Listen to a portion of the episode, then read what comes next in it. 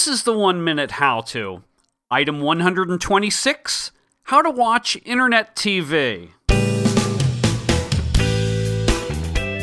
Hello, everyone. This is George, your host. On this show, we've got Chris Brogan, who's at JFK waiting to get back to Boston, and he's going to explain to us how to watch internet TV. Chris, first, can you tell us a little something about yourself? Well, sure. My name's Chris Brogan, and I am community developer for a big conference called Video on the Net and for a startup company called Network 2 at network2.tv. I'm also co founder of PodCamp, which is a free event that teaches people about audio and video podcasting. And I can vouch for PodCamp. I enjoyed it in Pittsburgh, and I look forward to the next one. Okay, Chris, if you're ready, then you've got 60 seconds. So, at a time when you're sitting in an airport like JFK, which is very busy, one of the things you might want to do is spend a little time watching some internet TV on your laptop or on your portable media device. So, our site, network2.tv, gives you a really great way to discover the best of internet TV. And by the best, I mean good episodic content made by mostly independent creators and people who want to show off their good stuff. So if you go to network2.tv, there's a bunch of different ways that you can look around the site. If you want to be lazy and just see what other people like, you can hit the best button at the top of the screen.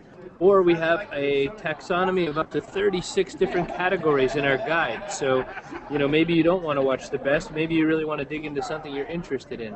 So it's a great place to go and you can watch the site. It's got a bunch of different abilities to browse. It's it's platform independent. You can watch it on a Mac or a PC. And the cool thing is if you want to burn some new feeds onto your iPod, you can take your favorite shows with you. So you can watch them while you're sitting on the airplane as well. Well, it sounds like a great idea, just like podcasts are filling up my MP3 player.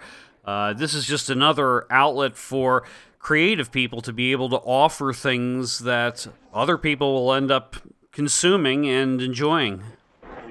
Sure. Now, I'm not a video iPod owner, so I watch mine right on my laptop. I mean, you can put anything where you want, so don't ever let that uh, don't let that scare you either.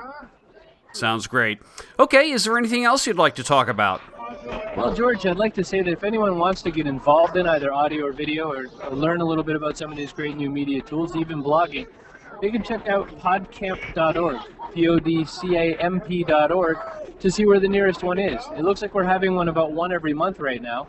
The weekend of the end of February, I'll be at one in Toronto, and then the month after that, there's one in Atlanta, and then there's one in New York City in April, the weekend of April 7th, 8th. So, uh, you know, if you come to PodCamp, PodCamp will come to you. Sounds great. Well, listen, Chris, thanks a lot, and I hope you survive JFK. Thanks a lot, George. Good talking to you again.